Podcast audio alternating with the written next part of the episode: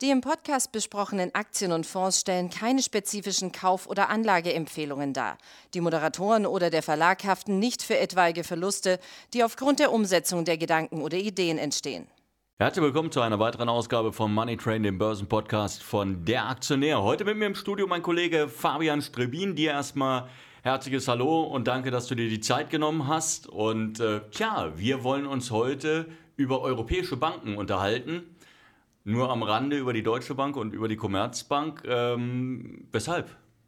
Ja, hi Martin, erstmal schön, dass ich wieder dabei sein kann.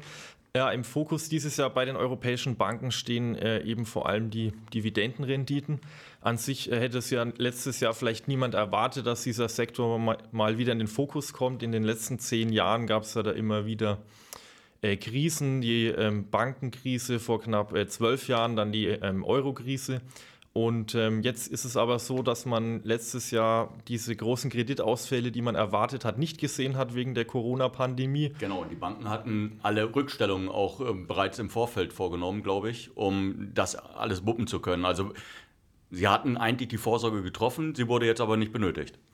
Genau, also man sieht jetzt zum Beispiel im äh, zweiten Quartal diesen Jahres, äh, das jetzt abgeschlossen wurde und wo auch äh, Zahlen kamen, dass äh, quasi 75 Prozent weniger zurückgestellt wurde äh, für Kreditverluste jetzt in der Zukunft, als vom Konsens erwartet wurde.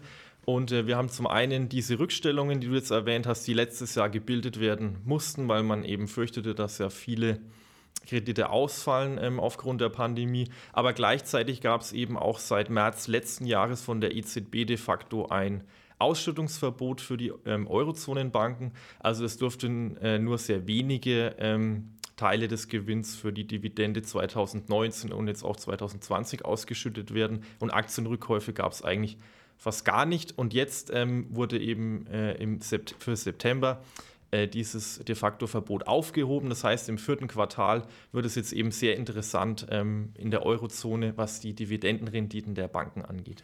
Okay, die EZB hat das ja gemacht, eben um eine mögliche, eine mögliche Schieflage der Banken zu verhindern und ein, ein, äh, eine Schieflage des Systems insgesamt zu verhindern, weil man ja davon ausgegangen war, dass Zehntausende, Hunderttausende Unternehmen vielleicht äh, schließen müssten, Privatinsolvenzen angemeldet werden müssten. Das ist jetzt alles eben nicht eingetreten. Aber okay, jetzt die Banken werden also ihre Rückstellungen teilweise zumindest mal auflösen. Ähm, das Verbot der, Aussch äh, der Ausschüttung bzw. Aktienrückkäufe wurde äh, aufgehoben. Weshalb tangiert das so die deutschen Unternehmen nicht? Weil es keine Ausschüttung gab? Äh, ja, also es gab äh, sehr minimal, also bei der Deutschen Bank und Commerzbank gab es keine Ausschüttungen in den letzten zwei Jahren, das ist richtig. Ähm, zum einen ist es eben so, dass diese Rückstellungen für die äh, möglichen Kreditverluste ja gebildet werden müssen. Ähm, da gibt es ja Regeln ähm, von der Aufsicht, wie sich das äh, zusammenzusetzen hat. Da werden Prognosen für die Zukunft getroffen. Es hängt stark auch von der ähm, erwarteten Wirtschaftsentwicklung ab. Und zum anderen haben ähm, viele Großbanken eben einfach auch, weil es dann doch deutlich besser lief als gedacht, 2020 das Geschäft, äh, große Teile der Gewinne schon ähm, einbehalten und für die Dividenden eben ähm, reserviert. Und äh, dort sieht es zum Beispiel bei der Commerzbank, sah es ja letztes Jahr sehr mau aus. Da wurde eben ein Verlust von fast drei Milliarden ja eingefahren, weil man sich letztes Jahr dann eben ja erst dazu entschieden hat, die lange verzögerte äh, Sanierung mal anzugehen. Und deswegen wird ähm, die Commerzbank jetzt dieses Jahr auch keine Dividende ausschütten und möchte eben erst 2023, sofern dann die Sanierung eben mehr oder weniger äh, durch ist, ähm, dann äh, ausschütten. Und ähm, bei der Deutschen Bank ist es so, dass man ab nächstem Jahr dann quasi für dieses Jahr eine Dividende zahlen möchte. Da hat man schon eine halbe Milliarde zurückgestellt. Aber ähm, weil der Umbau eben auch erst nächstes Jahr abgeschlossen werden soll, wird es dieses Jahr dort auch keine Dividende geben. Aber du hast ja, wir haben ja schon im Vorfeld gesagt, es geht um europäische ba äh, Banken. Wo können die Anleger eigentlich mit, dem, mit den höchsten Ausschüttungen ähm, gemessen auch am Kurs letztendlich äh, rechnen? Und wo sollte man vielleicht sagen, naja, das ist ganz nett, aber das muss man jetzt nicht unbedingt haben? Ja, also wir können auch erstmal in Deutschland bleiben, in der zweiten Reihe, ähm, wenn es um höhere Ausschüttungen geht. Die Deutsche Bank und die Commerzbank sind ja sehr bekannt bei den Anlegern, haben viele auf dem Kurszettel. Ähm, weniger bekannt, aber doch bei uns auch ähm, immer wieder auf der Empfehlungsliste sind die Arealbank gewesen und jetzt zuletzt auch die Deutsche Pfandbriefbank. Ähm, beides sind jetzt äh, Spezialfinanzierer, also die im Immobiliensektor, bei gewerblichen Immobilien tätig sind. Und äh, da war letztes Jahr teilweise ja aber auch äh, schwierig. Also die Arealbank zum Beispiel hat ein Drittel ihres Portfolios ähm, bei Hotelkrediten. Und da gab es ja einige Einschränkungen äh, durch die Pandemie, nicht nur in äh, Deutschland. Und ähm, da wird jetzt aber erwartet, dass im Gesamtjahr die Dividendenrendite ähm, quasi äh, fast 7% erreichen könnte, weil eben im Mai schon ähm, 40 äh, Cent je Aktie ausgeschüttet wurden. Und jetzt möchte man nochmal 1,10 Euro draufgeben, quasi im äh, vierten Quartal. Aber die Kursentwicklung hier ist jetzt eher, ähm, tja, läuft seitwärts aktuell. Und ähm, das Risiko ist eben durch diese äh, Hotelgeschichte jetzt weiterhin da. Also wenn im Herbst oder Winter wieder Einschränkungen kommen sollten durch die Pandemie. Aber die Dividendenrendite ist, äh, wie gesagt, jetzt vielleicht ein Grund, äh, wenn man schon dabei ist, dass man einfach dabei bleibt. Wenn ich ganz kurz hier einhaken kann. Ähm, vielleicht auch für die Zuhörer, die jetzt äh, eher neu am Markt sind. Die Dividendenrendite hängt ja maßgeblich vom Kurs mit ab. Also es ist die Höhe der Dividende und dann ist es natürlich der Aktienkurs. Ähm, fällt der Aktienkurs, steigt natürlich die Dividendenrendite, steigt der Aktienkurs, fällt die Dividendenrendite. Also in dem Fall tatsächlich können wir, wenn wir von 7% bei der Arealbank ausgehen und einer seitlichen, also einer seitwärts gerichteten Kursentwicklung, wird die vermutlich auch dann am Ende noch Bestand haben. Aber ansonsten, über alles, was wir hier reden, über sämtliche Dividendenrenditen, die zu erwarten sind, die sind natürlich dann gewissen Fluktuationen auch unterworfen, nämlich den, den Kursveränderungen. Genau, also wenn wir jetzt hier über die Dividendenrendite 2021 sprechen, dann geht es hier natürlich um Schätzungen, ähm, hauptsächlich der Analysten, die auf ähm, dem äh, beruhen, was das Management teilweise bekannt gegeben hat, jetzt nach dem ersten Halbjahr, was man ausschütten möchte. Und natürlich äh, dem, was im vierten Quartal noch erwartet wird oder auch schon bekannt gegeben wurde. Aber insgesamt wird eben schon da, oder insgesamt ist es so, dass natürlich die Ausschüttungen stark steigen und die Dividendenrenditen dann so hoch ausfallen, ähm, weil die, die Ausschüttungen eben stark anziehen und nicht, weil es damit gerechnet wird, dass die Kurse wieder einbrechen. Genau, aber gleichzeitig heißt das auch, die, die Kurse steigen nicht so stark an, als dass sich jetzt die Dividendenrenditen nach unten entwickeln würden. Ja, das kommt natürlich äh, darauf an, wie die Konjunktur sich entwickelt. Jetzt geht es wieder in den Herbst und Winter äh, mit Corona. Da ist natürlich eine höhere Unsicherheit. Auf der anderen Seite ist der Sektor der ähm, Banken dieses Jahr ja gefragt gewesen als Zykliker, weil man auch jetzt im Sommer gesehen hat, die Wirtschaft ähm, ist doch stark angezogen. Für die Eurozone werden jetzt 4,5 äh, Prozent vom Internationalen Währungsfonds erwartet an Wirtschaftswachstum für das laufende Jahr. Und nächsten Frühjahr ähm, gehen ja viele davon aus, auch dass die Pandemie ja, überwunden ist vielleicht sogar und dann wird das Wachstum wahrscheinlich noch stärker ausfallen und Bankaktien sind da dann natürlich im Fokus. Zumal man davon ausgehen kann, dass die Zentralbanken dann auch langsam damit anfangen, ihre Zinsen zu, äh, anzuheben. Und dann ist natürlich in jetzt einem geänderten Setup, wo sich viele Banken restrukturiert haben, schlanker geworden sind, Filialgeschäft auch auf, äh, oft aufgegeben wurde, zumindest teilweise, ähm, da dürften dann die Gewinne sprudeln. Genau, und das sehen wir eben, wie schon angesprochen, aktuell schon im europäischen Ausland. Also die Deutsche Bank hat jetzt zwar auch sehr gut verdient im zweiten Quartal, aber Wettbewerber, ähm, zum Beispiel in Frankreich, die BNP, stehen da eigentlich fast noch besser da. Dort ist das Geschäftsmodell ähnlich wie bei der Deutschen Bank. Also man hat auch ein starkes ähm, Investmentbanking und dort wird äh, auch erwartet, dass man fast eine Rendite jetzt von ähm, 8% erreichen kann.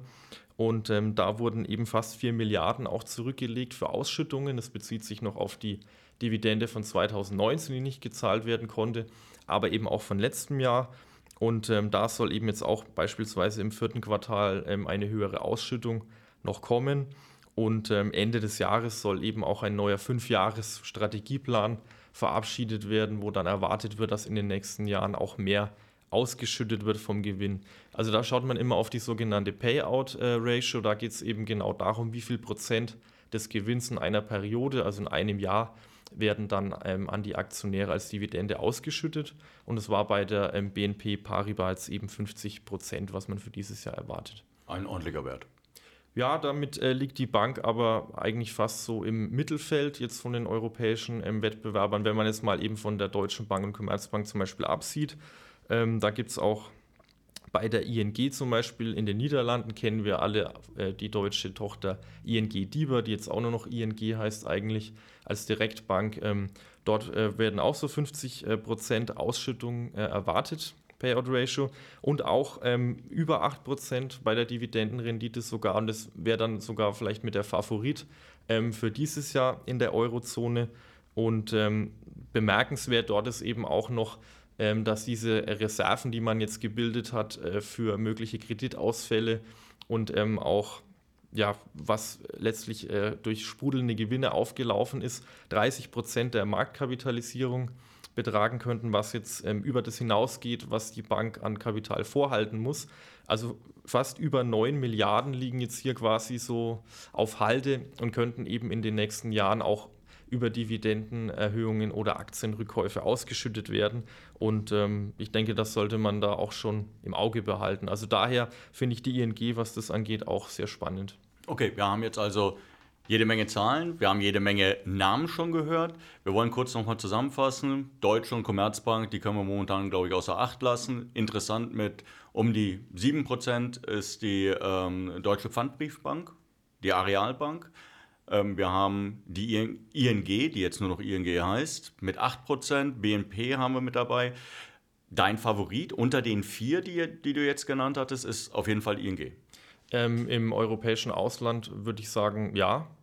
Ähm, die Qualität, was jetzt so das Kreditbuch angeht, was jetzt auch bei Corona ähm, wichtig ist, ähm, die ist auch relativ hoch und ähm, die ING ist, das ist jetzt auch ein Thema durch die Pandemie, seit Jahren eigentlich schon auch bei der Digitalisierung Technologieführer, ja, was jetzt Banking-Apps und so weiter angeht, da war die ING führend und man hat eben auch in Deutschland gezeigt, dass man mit relativ geringen Kosten ein großes Angebot als Direktbank fahren kann, ohne dass eben Filialen bestehen.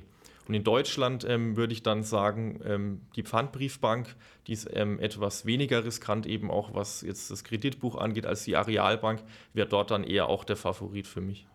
Spanien, Italien, gibt es da irgendwo noch, ähm, wo, man, wo man sich vielleicht nochmal umschauen sollte? Ja, in ähm, Italien finde ich den Marktführer ganz interessant. Wir kennen in Deutschland eigentlich immer nur die Uni äh, Credit aus Italien. Ähm, der Marktführer ist aber tatsächlich die Intesa San Paolo. Ähm, die ist äh, schon seit mehreren Jahren an der Uni Credit vorbeigezogen, was eben jetzt so die Größe angeht. Und ähm, in Italien äh, läuft eigentlich schon die Konsolidierung im Bankensektor, die seit Jahren ja auch überfällig ist in Europa und nach der Pandemie in anderen Ländern eigentlich auch zu erwarten ist. Konsolidierung bedeutet in dem Fall, dass der Markt einfach um diese ganzen kleinen Player bereinigt wird, weil die dann in den größeren Playern aufgehen. Genau, und in dem Fall ist 2020 eben die äh, Ubi Banca von der Intesa gekauft worden, also letztes Jahr. Da werden große Synergien erwartet, ähm, was Gewinn und Umsatz angeht, passt gut zur Intesa, auch von der regionalen Verteilung. Die Ubi Banca, und es war tatsächlich auch die größte Übernahme ähm, in der Eurozone in den letzten zehn Jahren. Aber die Intesa ähm, hat quasi, denke ich, noch Appetit auf mehr, also ist auch genügend äh, Cash vorhanden. Und auf der anderen Seite ähm, wird die Payout-Ratio auch wahrscheinlich bei 75 Prozent dieses Jahr liegen. Das ist das, was das Management angepeilt hat. Und im vierten Quartal soll dort eben auch noch eine Ausschüttung von fast 2 Milliarden ähm, kommen, sodass man dann auch auf über 8 Prozent Dividendenrendite in diesem Jahr wahrscheinlich kommt. Allerdings ist die Aktie, denke ich mal, etwas äh, spekulativer jetzt eben im Vergleich zu ING, was so das Gesamtprofil angeht.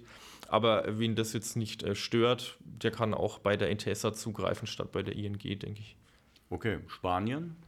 Ja, da gibt es ähm, die ähm, Banco Santander, die ja auch vielen bekannt ist. Dort ist eben auch interessant, dass äh, über 20 Milliarden an Rückstellungen gebildet wurden für Kreditausfälle, äh, was Corona betrifft. Allerdings ist es da so, dass ähm, Santander äh, ja, über Europa auch stark aufgestellt ist. Also man ist auch in Lateinamerika, beispielsweise Brasilien präsent. Das ist auch, denke ich, eine spekulative Komponente. Also dort ähm, war die Corona-Pandemie ja auch stärker ausgebrochen, hatte man fast das Gefühl, als ähm, in Europa zeitweise. Aber wenn ähm, Corona quasi dann irgendwie eingedämmt wird oder mal kein größeres Thema mehr ist, sind die Wachstumschancen dort natürlich auch größer. Und insgesamt ist dann doch schon zu erwarten, dass in den nächsten Jahren von diesen mehr als 20 Milliarden ein Großteil dann doch wieder ähm, an die Aktionäre zurückgegeben wird. Und die Bewertung ist mit einem 8er KGV für nächstes Jahr, was erwartet wird, auch günstig. Sie haben es gehört, liebe Zuschauer, es gibt jede Menge Finanztitel auch außerhalb Deutschlands, die interessant sind, die tatsächlich, also die solide Bilanzen haben, die eine ähm, attraktive Ausschüttungsquote bieten letztendlich. Und ähm, Sie haben es gehört, Fabian Strebin, momentan favorisiert er tatsächlich äh, ING. Daran kann ich mich erinnern. Da sind die, sind die 8% gewesen, aber ein insgesamt solides Unternehmen. Interessante Alternativen gibt es noch in Italien. Auch das haben wir gerade noch gehört. Tja, irgendetwas, was man vielleicht, welchen Fehl, gibt es Fehler, die man hier vermeiden sollte? Oder kann man tatsächlich sagen, okay, die finde ich interessant, die möchte ich mir jetzt einfach kaufen? Ja, ich denke generell ähm, ist es äh, schon spekulativ. Äh, der europäische Bankensektor war er auch immer. Man sollte jetzt hier nicht äh, zu viel seines Kapitals investieren, ähm, nur aufgrund der Dividendenrenditen. Klar ist die Bewertung auch günstig und ähm, die Banken sind solider, als man dachte. Es wurde viel Kapital angehäuft. Aber es bleibt natürlich die Unsicherheit, ähm, wie es jetzt äh, mit der Pandemie weitergeht. Und ähm, deshalb sollte man hier, denke ich, gezielt vorgehen. Wir haben ja über Titel gesprochen, die interessant sind. Ähm, und äh, es gibt sicherlich andere Unternehmen, wo die Rendi Dividendenrendite noch höher ausfällt. Aber wir hatten auch, auch ähm, darüber gesprochen, dass es dann auch sein kann, dass es eben aufgrund ähm, von Kursverlusten einfach zustande kommt.